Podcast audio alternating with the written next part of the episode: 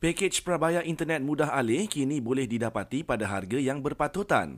Menteri Komunikasi dan Digital berkata, ia antara usaha kerajaan untuk bantu golongan B40, OKU dan warga emas mendapatkan internet yang berkualiti dengan harga mampu milik. Pakej perpaduan Prabaya Internet Mudah Alih itu tawarkan 30GB data dengan kelajuan 3 Mbps dengan hanya RM30 untuk tempoh 6 bulan. TikTok Malaysia nafi sekeras-kerasnya dakwaan kononnya pihaknya bantu mempromosikan kandungan video Perikatan Nasional hingga ia viral dan mendapat jutaan tontonan. Pihaknya tidak membenarkan iklan berbayar yang mempromosikan atau menentang kerajaan, pemimpin semasa atau parti politik di platform media sosial itu. Kerajaan bersetuju pertimbang kenaikan peruntukan khas kepada negeri Sabah.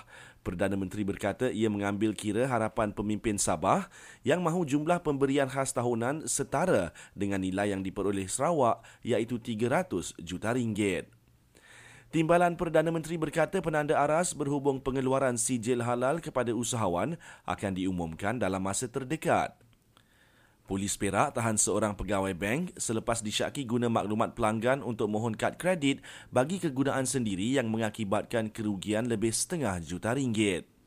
Dan hujan lebat berterusan diramal berlaku di beberapa kawasan di Pahang, Johor, Negeri Sembilan dan Melaka hingga esok.